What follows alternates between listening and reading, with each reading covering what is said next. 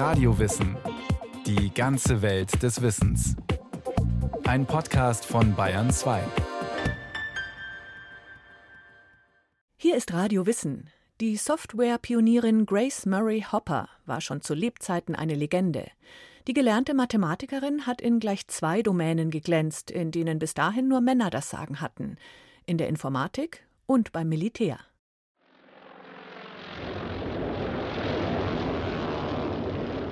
Hawaii, 7. Dezember 1941. Japanische Flugzeuge bombardieren amerikanische Kriegsschiffe, die vor Pearl Harbor ankern.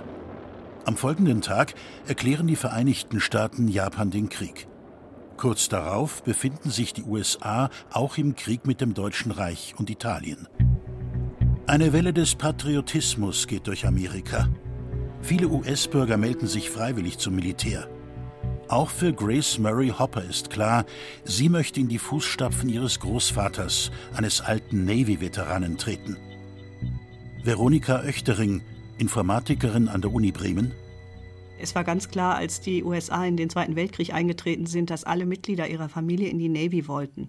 Und Grace Hopper wollte das einfach auch. Und ich denke, es gab vielerlei Gründe, warum sie das auch so hartnäckig durchgesetzt hat.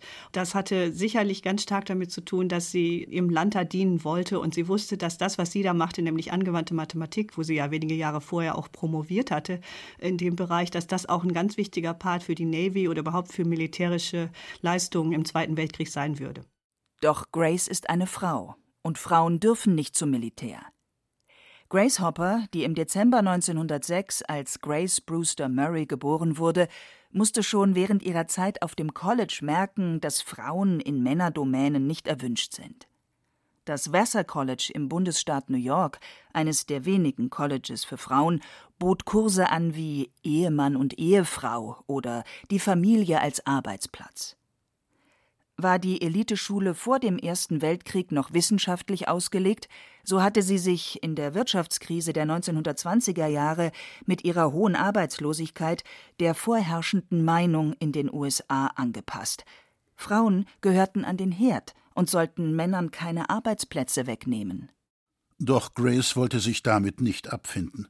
Sie setzte sich über die gesellschaftlichen Normen hinweg und konzentrierte sich in ihrem Studium auf Mathematik und Physik. Und sie setzte sich durch. 1934 promovierte sie an der renommierten Universität in Yale mit Bravour. Damit gehörte sie einer Minderheit an. Nur 16 Prozent aller Doktorwürden für Mathematik gingen an Frauen. Einige Jahre unterrichtete sie darauf am College Mathematik und Physik. Dann 1942 der Schock nach Pearl Harbor. Grace Hopper bewirbt sich bei der Navy. Und tatsächlich, sie hat Erfolg.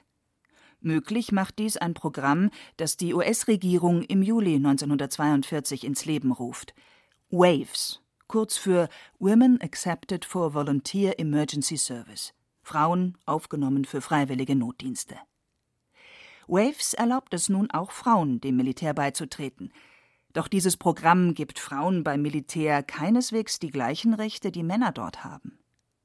Klaus Benisch, Professor für Amerikanistik an der LMU München. Das hatte sicher auch mit der Angst zu tun, dass man damit Schleusen öffnen würde für eine gesamtgesellschaftliche Veränderung, für die die USA zu der Zeit einfach noch nicht bereit waren.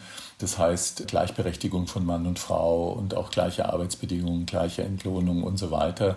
Aber es war eben sozusagen ein Schleusentor, das damit geöffnet worden war. Es gab ja auch einige Pilotinnen in diesem Programm, die zum Beispiel Flugzeuge in den Fabriken dann überführten an die entsprechenden Standorte, wo sie gebraucht wurden. Aber auch dann war zunächst mal Schluss. Also auch da keine dieser Frauen wurden aktiv an der Front eingesetzt. Doch auch wenn Frauen noch lange nicht gleichberechtigt sind in den USA, so beginnt sich etwas an der weit verbreiteten Überzeugung zu ändern, Frauen seien nur Heimchen am Herd. Klaus Bienesch also es gibt ja so eine ganz berühmte Werbekampagne, die das Militär damals unternommen hat, um Frauen auch zu rekrutieren für dieses Waves-Programm. Das ist landläufig bekannt unter Rosie the Riveter, also Rosie die Schweißerin oder Schmiedin. Und dieses Bild, das man damals verwendet hat, das zeigt eben diese Frau, die so ein rotes Bandana, so ein rotes Kopftuch aufhat und äh, ihre Ärmel hochgekrempelt und dann diesen berühmten Satz sagt, äh, We can do it. Also das war so ein bisschen dieser Spirit. Das heißt, diese äh, ganz konkreten Möglichkeiten der Frauen waren beschränkt. Sie waren auch nicht als militärische Personen angestellt mit den entsprechenden Boni, die man hat, wenn man beim Militär arbeitet. Man kriegt auch hinterher unter Umständen eine Pension. Viele dieser Frauen hatten das nicht. Aber sie waren eben Teil von so einer Bewegung, die dann für die Frauenbewegung eben sehr entscheidend war. Nach ihrer militärischen Grundausbildung von der Grace selber sagt, sie bringen dir 30 Tage lang bei, wie man Befehle annimmt und 30 Tage, wie man sie erteilt, und schon ist man Navy-Offizier, wird sie einem ganz neuen Projekt zugewiesen, dem Amt für Schiffsberechnungen. Was das ist und was sie dort zu machen hat, wird ihr nicht gesagt. Was Hopper nicht ahnt, mit ihrer neuen Aufgabe überschreitet sie nicht nur eine Schwelle in ihrem Leben, sondern auch in der Geschichte der Ingenieurskunst.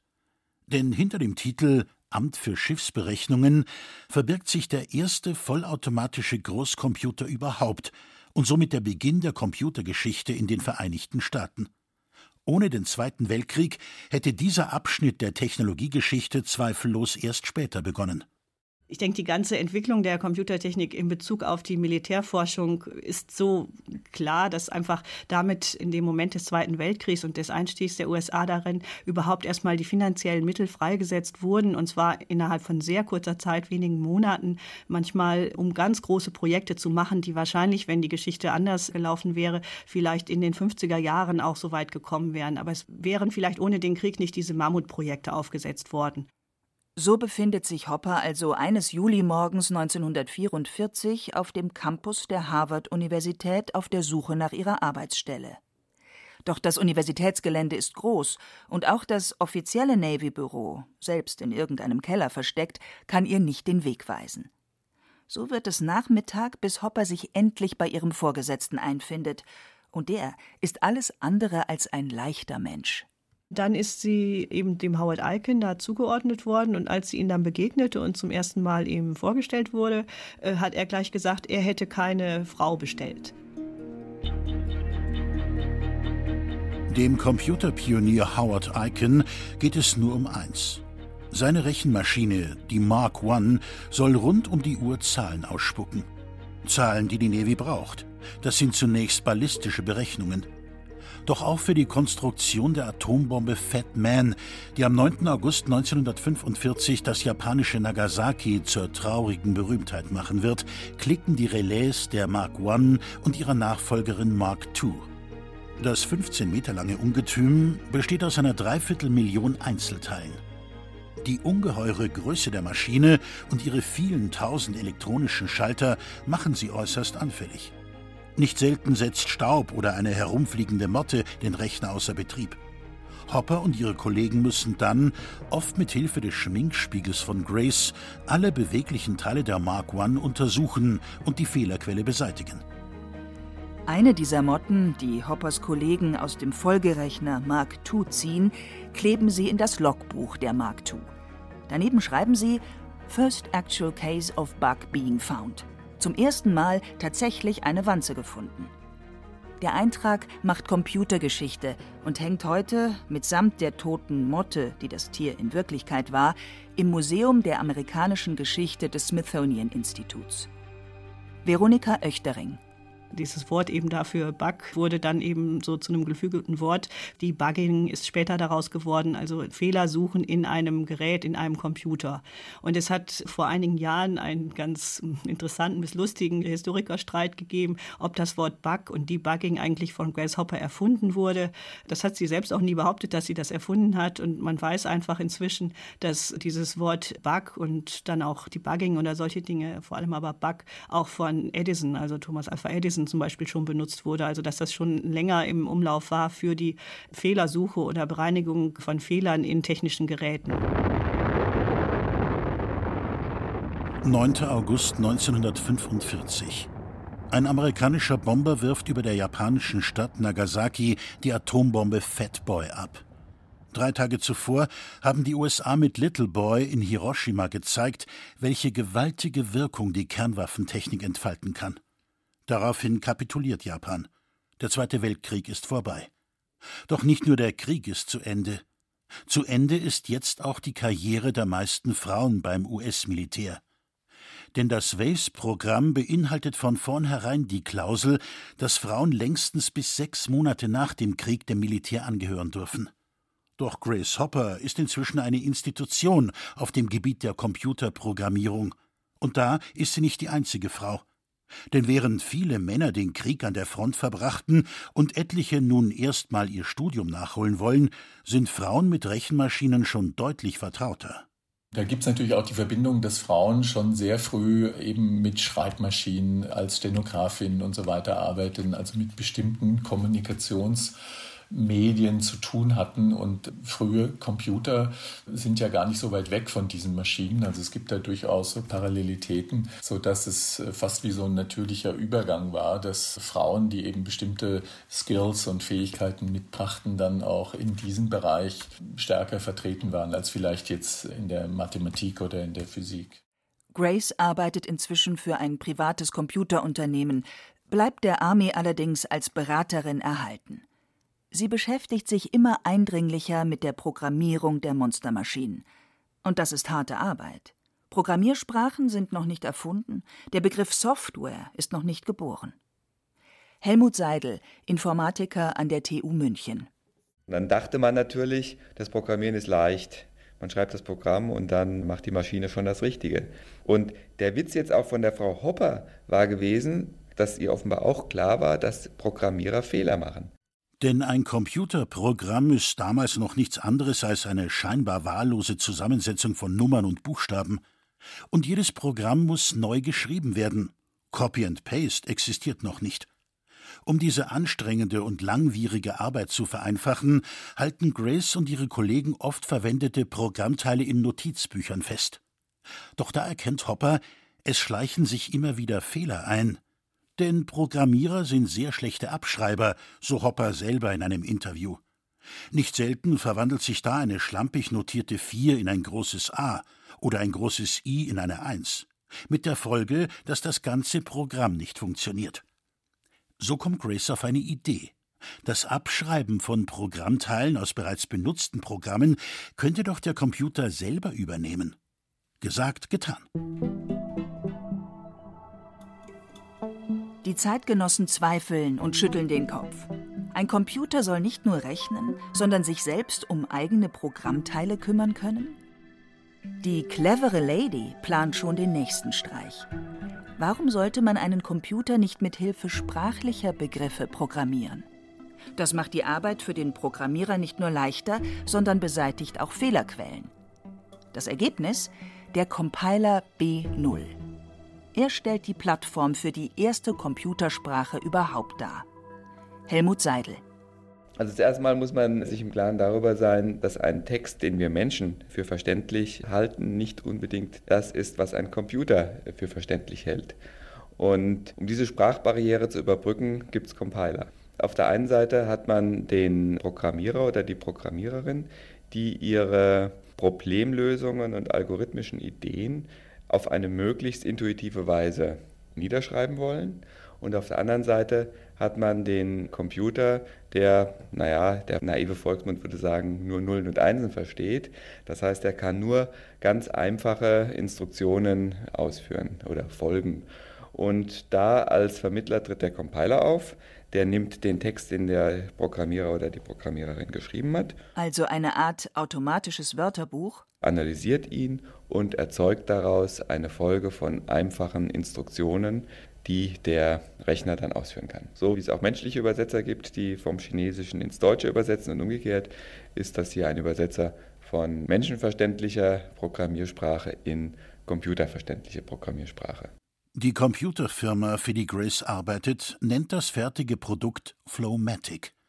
Die erste einsatzfähige Computersprache ist geboren. Und damit ein Markt, den damals noch keiner erkennt, der aber heute die reichsten Menschen der Welt hervorbringt. Der Markt Software. Helmut Seidel Das kann man sich tatsächlich nicht mehr so richtig vorstellen, dass es eine wesentliche Erkenntnis bedeutete, dass Software ein Problem darstellt. Auf unserer Seite des Atlantiks gab es ja da auch den Herrn Bauer, der dann den Begriff Software Engineering erfunden hat. Für uns heute sehr geläufig, dass man eben auch Software ingenieurmäßig herstellen muss. Aber bis zu dem Zeitpunkt war man eigentlich eher nur der Meinung, das Einzige, was ingenieurmäßig herzustellen ist, sind die Rechner selbst was zu dem damaligen Zeitpunkt und auch zum heutigen Zeitpunkt natürlich eine großartige ingenieurmäßige Leistung ist, aber dass die Software mindestens genauso anspruchsvoll ist und komplex ist und besondere Techniken der Entwicklung bedarf, das war ein besonderer Erkenntnisschritt.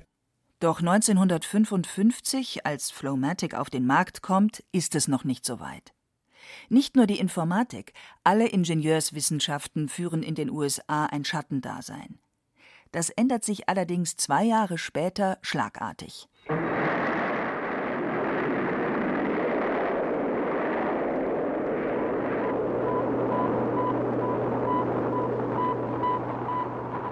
Anfang Oktober 1957 schießt die Sowjetunion mit dem Sputnik den ersten Satelliten der Menschheitsgeschichte ins All. Ein Schock für die USA. Klaus Benesch. Es ging ja immer auch um die Konkurrenz von Gesellschaftsmodellen. Und die Amerikaner waren lange Zeit eben sehr überzeugt davon gewesen, dass das amerikanische Modell, die freie Marktwirtschaft, die, die typisch amerikanische Form von Demokratie eben weit überlegen sein würde. Und dieser sogenannte Sputnik-Schock, dass es jetzt einer eigentlich nach amerikanischer Denkart eher unterentwickelten, rückständigen Gesellschaftsform wie dem Kommunismus gelingen sollte, diese technische Leistung zu vollbringen, das war dann doch eine Ernüchterung und hat dazu geführt, dass man nochmal auf die eigene Gesellschaft blickt und äh, sich überlegt, was hat man möglicherweise falsch gemacht, wo muss man etwas ändern. Und das hat dann auch dazu geführt, dass klar war, man muss in diesem Bereich nacharbeiten, man braucht mehr Ingenieure. Die Sowjetunion hat drei bis viermal so viele Ingenieure bis dato, also bis 1957 ausgebildet als die Vereinigten Staaten. Und das hat sich dann massiv geändert. Also es gab massive Investitionen in das Hochschulsystem. Es gab auch Veränderungen mit Blick auf die Fächer, auf das, was unterrichtet wurde, wie unterrichtet wurde. Und das war alles ausgelöst durch diesen Sputnik-Schock. 1957 starten die USA eine Offensive auf dem Gebiet der Informatik. Immer mehr Kurse werden angeboten und auch die Zahl der Rechner steigt. Waren es Anfang der 50er Jahre noch 15 Stück in den gesamten Vereinigten Staaten, so sind es 1968 bereits mehr als 40.000. Grace Hopper konzentriert sich verstärkt auf ihre Computersprache. Doch während ihre Computerfirma Flowmatic auf den Markt bringt, entwickelt die Konkurrenz IBM eine eigene Computersprache, Fortran. Hopper schafft es, die beiden Firmen zu überzeugen, eine gemeinsame Computersprache zu entwickeln, COBOL. Doch es gibt ein Problem. Das US-Gesetz gegen wirtschaftliche Monopolisierung erlaubt dies nicht. Da hat Grace eine Idee. Sie nutzt ihre Kontakte zur Navy. Das Verteidigungsministerium erkennt die Bedeutung einer einheitlichen Computersprache und wird selbst Auftraggeber. Nun ist das Projekt Staatsangelegenheit und widerspricht somit keinem Antitrust-Gesetz. Grace Hopper ist eben mehr als nur eine Informatikerin. Sie ist auch eine gute Strategin und Diplomatin. 1966 wird Hopper mit 60 Jahren in den Ruhestand geschickt, als Lieutenant. Für das Arbeitstier Hopper ist dies der traurigste Tag in meinem Leben, wie sie sagt. Doch ihre Karriere ist noch lange nicht zu Ende. 1973 wird sie zum Captain befördert und zehn Jahre später wird die Frau, die große Mühe hatte, zur Navy zu kommen, Rear Admiral, Konteradmiralin. Möglich ist das, weil Grace Hopper, kaum im Ruhestand, gleich wieder aus der Reserve geholt wird. Sie soll die Computersprache COBOL standardisieren. COBOL läuft zwar auf allen Rechnern, die die Navy benutzt, aber auf jedem anders. Denn jeder Computerhersteller hat nur den Teil von COBOL übernommen, der ihm passt und oft auch ein wenig verändert. Die Folge? Von jedem Programm existieren so viele unterschiedliche Versionen wie Rechner. Dieser kreative Umgang mit der Computersprache ist allerdings für ein Unternehmen wie die Navy nicht gerade hilfreich, denn sie kauft von allen namhaften Herstellern Computer. Doch Hopper stößt mit ihrer Standardisierung von COBOL nicht nur auf Gegenliebe. Viele Programmierer haben Angst um ihren Beruf. Denn in ihren Ohren klingt Standardisierung wie Arbeitslosigkeit.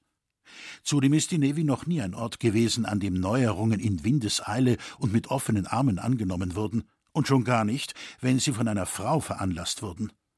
Doch Grace kennt ihren großen alten Khan Navy nur zu gut und wendet einen Trick an.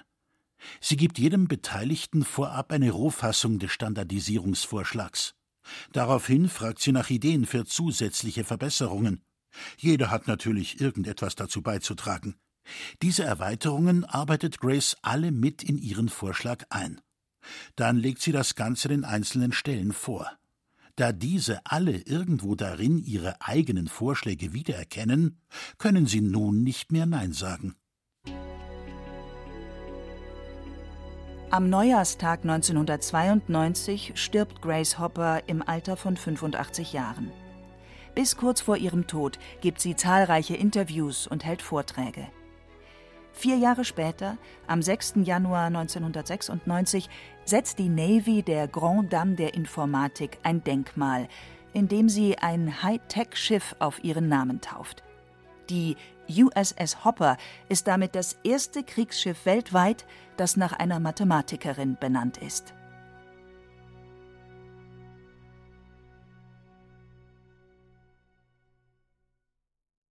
Das war Radio Wissen, ein Podcast von Bayern 2. Autor Markus Mähner. Regie Rainer Schaller. Es sprachen Hemmer Michel und Christian Jungwirth. Technik Susanne Harasim. Redaktion Thomas Morawetz. Wenn Sie keine Folge mehr verpassen wollen, abonnieren Sie Radio Wissen unter bayern2.de/slash podcast. Wenn Ihnen dieser Podcast gefallen hat, dann gefällt Ihnen vielleicht auch Alles Geschichte. Im History Podcast von Radio Wissen schlagen wir den Bogen vom Gestern ins Heute und untersuchen die historische DNA unserer Gesellschaft. Alles Geschichte finden Sie unter bayern2.de/podcast slash und überall dort, wo es Podcasts gibt.